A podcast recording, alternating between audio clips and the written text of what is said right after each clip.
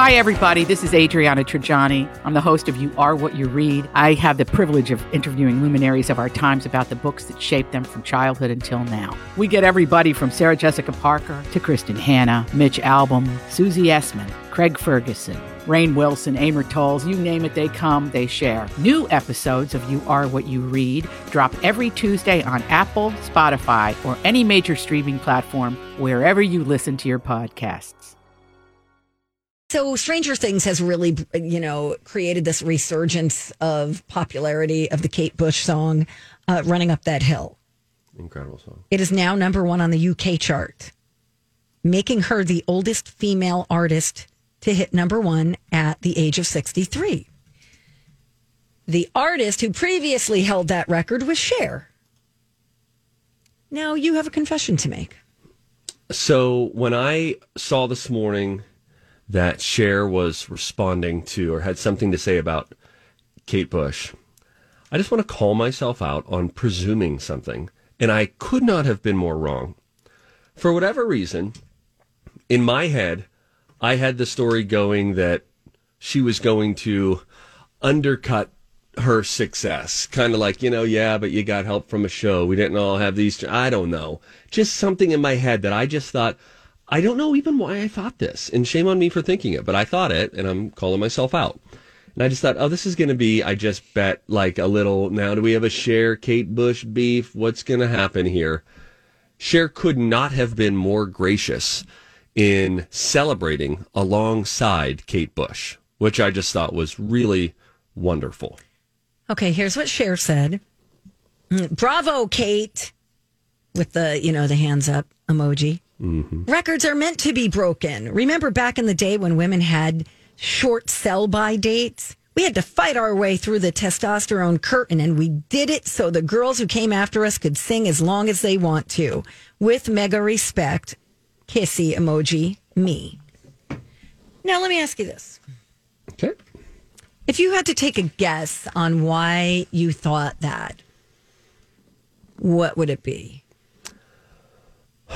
I don't know a ton about Cher, but my thinking is I don't know, super successful. Sometimes when people are super successful, um, the success doesn't naturally come hand in hand with security. Probably more often than not, we can identify insecurity when you're at the top because your whole career, people around you are, we got to get on top. Now you're on top. Now you're on, you start believing your own hype and all that. The balloon gets overinflated and all it takes is a little prick from a needle and pop goes the balloon. That kind of a thing. And then I'm just thinking, oh, now she's just going to hear like Kate Bush. Kate Bush was a blip on the radar in the 80s. I'm Cher. I've withstood the test of time. You know, they've had hmm. very different careers. Sure. So that all happened, by the way. That stew of thoughts in a span of, I don't know, 20 seconds. And then as I started reading the article, I was like, wow, for, for whatever the reason is that I presume this about Cher, I just could not have been any more wrong. And she was just so gracious. Gracious. Do you think it could be because she comes across as an outspoken, mouthy broad?